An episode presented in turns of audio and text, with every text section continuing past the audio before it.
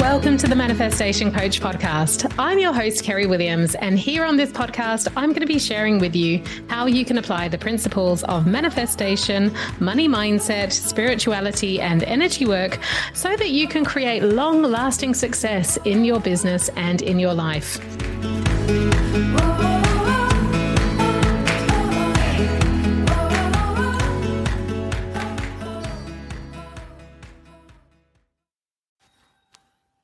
So, today I wanted to talk to you about how to find peace with food. Now, this is something that many of us have some mind drama around, and many of us have come out of years of dieting with a very poor relationship with food. And what I find with women is that when I'm helping them to find a way to lose weight that's really in alignment with the rest, the way they want to live the rest of their lives, that's really in alignment with the lifestyle that they aspire to, and is in alignment with whatever goal weight they choose for their own body, sometimes we think that we're losing weight and we're eating healthily, but we may really have some secret kind of diety beliefs that are underneath all of that driving us. So I notice that a lot of women will start the process really motivated and really um, kind of committed to overdoing it. You know, it's not just about I'm going to, you know, just avoid um, sugar and flour for a little while and then we'll reintegrate that later. Let's just remove that, get my hormones balanced. No, many women will start to then remove the carbs because we've been told that carbs are going to make us fat. Remove the rice, remove the potatoes, all of that kind of stuff. So we start really um, having these diety beliefs that drive us. And because we start losing weight, we think, well, it's, it's healthy, I'm doing well but we may not actually be connecting with just how deprived or restricted that we feel underneath. Or we may just be completely unconscious about some of these diet mentality beliefs that are really truly lurking there that may well not be serving us. And the problem is that if we don't really recognize these and flesh them out at some point, we're really on another diet. It's not necessarily how we're in alignment with how we want to live or how we can live given our circumstances. So ultimately, it's a temporary solution. What we really need to be aspiring towards every single day is living more and more in alignment with that lifestyle and that way of living that we really want to do for the rest of our lives. That way of living that doesn't feel restrictive, that doesn't feel depriving, that allows you to have those treats if that's what you want to have, however many times you want to have that. And ultimately, that where we feel peace with our body, that is in a way that is also in alignment with our lifestyle. So, one uh, weight loss coach that I follow talks about really, you know, fast forwarding ahead and looking at the kind of lifestyle that you want to have, and then accepting and working on acceptance and self love around whatever your goal weight might be in accordance with that. So I've I've worked with women before and I've really coached them a lot around their their goal because quite often we're told that lower is better. We're told that the smallest body size is better. We are told to go to the lowest of the low in terms of the BMI if you're following that scale. So, for many of us, we have these beliefs around what our body size should be, but that's not necessarily in alignment with how we want to live our lives because it might be that, yes, you could get to that low weight if you want to, but it might also mean that actually that means that you will have to eat in a certain way. You'll have to eat smaller portions. You may have to eat different types of foods. You may have to have only a certain amount of alcohol or none at all. You may have to avoid sugar completely or have only a small amount of sugar or, you know, so you've really got to think about how you actually want to live your life because really nothing is going to stick unless we find the thing that want, you know, that has you living in a way that is truly in alignment with the way that you want to live your life. Now, this actually really tripped me up recently, and I want to tell you a little bit of a story. And I know that i am on a bit of a, a kind of pregnancy theme at the moment with my podcast because I am to I'm in my second trimester at the moment, and so this um, this pregnancy stuff is um, very acute in my life at the moment. And I was so surprised at some of the diet mentality stuff that really came out for me when I got pregnant. So when I was in my first trimester, um, I found I was feeling very strange around food. Such a normal thing, isn't it? You know, feeling really sick all the time, not actually throwing up, but feeling nauseous all the time, and actually going completely off the foods that I knew were my foods. They were my go to foods. So I'd found myself my plan, and I'd found myself the way of eating that, you know, was in alignment for me. And it felt good. My body felt good on that. And then suddenly I'm finding myself really averse to eating meat, really averse to eating certain vegetables, just feeling sick at the thought of it, feeling sick at the thought of anything like chocolate as well. The only thing that I could eat at that point because I felt so sick was all the brats food kind of stuff. You know, when you're you're recovering from a stomach bug or something like that, and you you're you're kind of guided to eat, you know, really simple rice, boiled rice, toast, um, I think it's apple sauce or something, isn't it, as well? Those types of things. And really, it was for quite a long time, I was just able to eat plain boiled rice, maybe nibble on some toast, have a bit of fruit, I'd forced myself to eat some other things, but I was finding it really, really difficult. And then I was having all this mind drama. Isn't it crazy? I, I look back now and I'm judging myself for that now, aren't I? Um, but I'm looking back at that now thinking, isn't it crazy that I was sitting there worried about putting on weight because I was eating these, these carby foods that normally for me, they would be the kind of foods that I'd have, you know, maybe two or three times a week when I'm on maintenance. It's like, yeah, I'm going to have, you know, rice a few times a week. I'm going to have, you know, some rye bread toast. I really like rye bread. That's one of my things. You know, I'm going to have that a few times a week. And then suddenly it's like, it's almost staple for me. These are, the, if I'm hungry, these are the foods that I can eat. And I really can't eat anything else. And my diet mentality really kicked in at that point. I just had all these thoughts about how much it was going to make me put on weight which is just bonkers because I was feeling so sick I couldn't actually eat that much anyway. you know, so it really surprised me actually that transition of going into pregnancy, that transition of losing um, any kind of control. It's like my body just took over and it knows what to do, right? It's like you're feeling sick, you just need the most simple foods. And I was fighting with that, you know, urge in my mind. It's like, no, it's going to make me put on weight. I can't eat all this bread. Oh, gosh. So I learned a lot about myself through that process because I thought I had really carved out and you know examined all of my thoughts around diet mentality and yet I found a whole new level. It's like that phrase, new level, new devil. So very true. And I wonder actually if, if this is just not a byproduct of we've just grown up in a world where there's diet mentality culture, or sorry, diet culture mentality everywhere, isn't there? I mean, we've all just grown up with these messages from the media, these messages from our family. So many foods have been demonized over the course of our life. I mean, this stuff runs deep, it's proper conditioning. And so I found myself where my circumstances had changed and then my body had changed and I had different requirements for my food. And then I was worried about how much weight I was going to put on. So it was really interesting to see how little peace I had with food, even though I thought I had. Now, you can probably relate to that story if you've been through pregnancy and had that sickness, but it might also be that you go through some other transition. It could be anything like maybe you're traveling and just your other foods, your normal foods aren't available to you.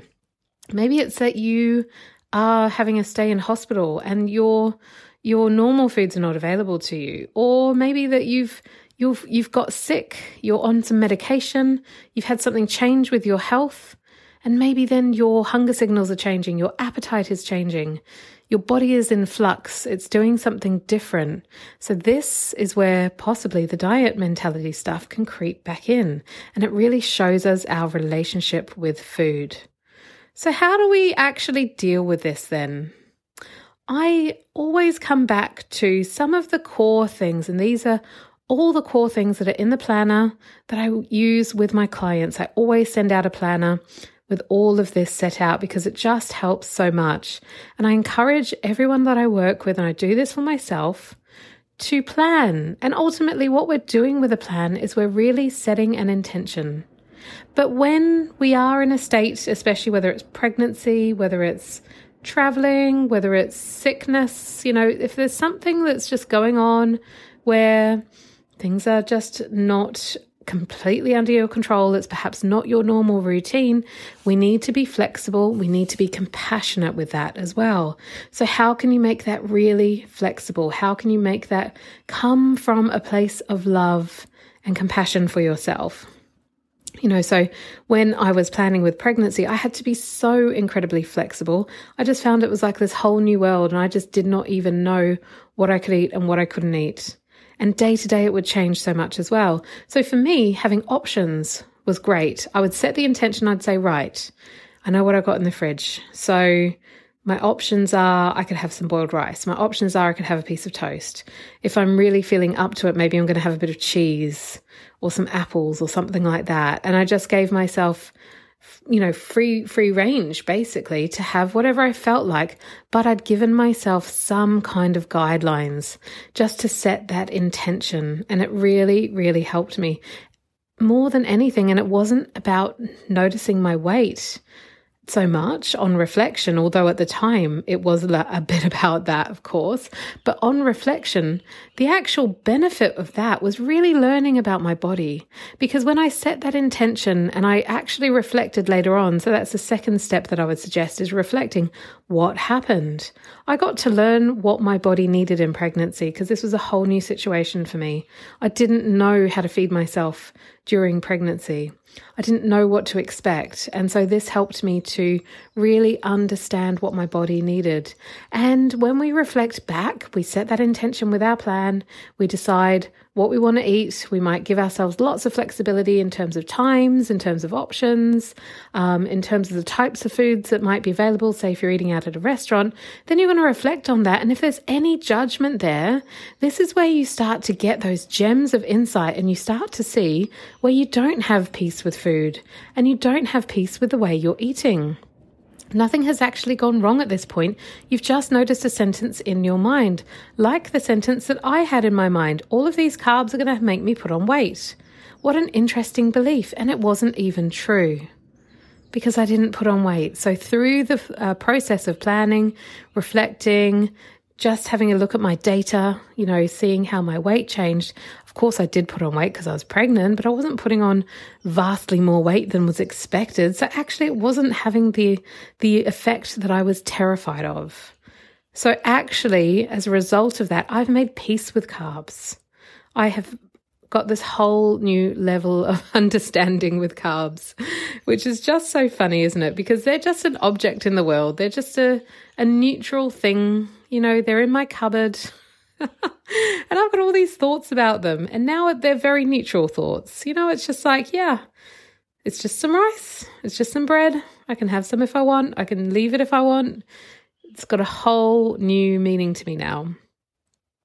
So, Finally, you're planning, you're reflecting, and what you want to do is ask yourself Is this in alignment with how you want things to be forever?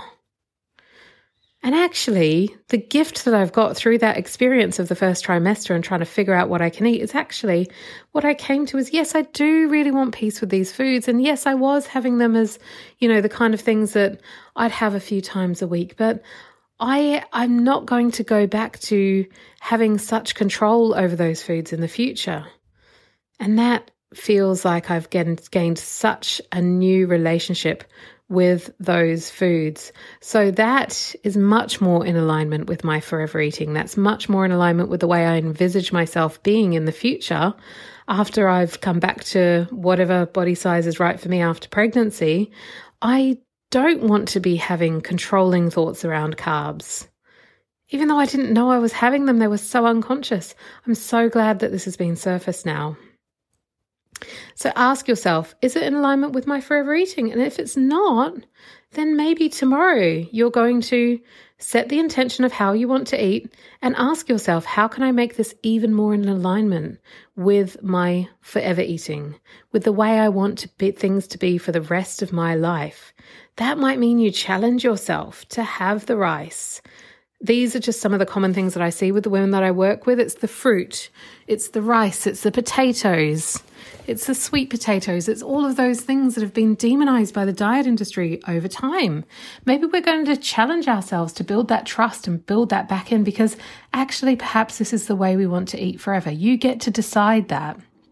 So, what you'll find after you start doing this is that you are going to possibly freak out a bit. Your brain will object and this is where we need to be really clear about this is old programming from the diet industry. You may feel uncertain and out of control, and that's definitely how I felt in first trimester. So know that you're going to your brain is going to protest this, and that's okay. That is to be expected. There is uncertainty and there is that sense of being out of control. But if you come back to planning and setting that intention, reflecting and having a look, you're doing it in a very rational way, you're doing it with curiosity. And actually, I love to use that metaphor of doing it with a lab coat on, as if you're a scientist looking at your data. You're going to build that trust up and you're going to feel certainty and you're going to feel control because of that process that you're going through, because you're planning, you're reflecting, and you're learning what works for you. And you're going to ask yourself every day, how much more can I eat in alignment with the way I want to eat forever? So ultimately, where it's about developing that trust in yourself, developing that trust that you're not going to lose control, developing that trust that this food is not going to make me put on weight, finding that right balance of that food in whatever portion works for you, for the way you want to live forever, and in a way that puts you into the body size that you want to be, assuming that you want to change your body size. You're also going to find all of your beliefs out over time about food. These really are just limiting beliefs that are holding us back. We need to surface them, we need to examine them, we need to ditch them if they're not working for us. And finally, you're going to work out how you want to eat for yourself in a way that makes sense for you forever. So you don't need to diet anymore. So this is the gift of this work. It's trust. It's about detoxing all those old beliefs and all those old angsts that have you obsessing about your weight and food. And then it's about finding that way that you want to eat for good. So that is the gift that, that this work will um, offer you. So I've mentioned a few things here about finding peace with food and the one thing that I would actually say to you is if you can't implement everything else today in one go, then just do one thing. And this is the thing that I see all of my clients trip up again and again because we judge ourselves all the time. So I would encourage you to get curious, stay in that curious place. If you like that metaphor of being the scientist, imagine putting that white lab coat on getting really familiar with what's going on in your life and how your brain is reacting, just get curious and stop the judgment. Stop the judgment of eating the carbs and beating yourself up as a result of that and being convinced that you're going to put on the weight because maybe that's not true. You need to look at the data and you need to find what works for you. Okay, so that is how to find peace with food. I'd love to hear your thoughts. You can always contact me on social media. All of the links to my social media channels are below in the show notes or email me at podcast at keridwilliams.com. If you've got any questions that you would like me to answer on the podcast, I will be here answering some listener questions shortly, and I'd love to hear if you've got any. Have a wonderful week, and I'll be back again next week.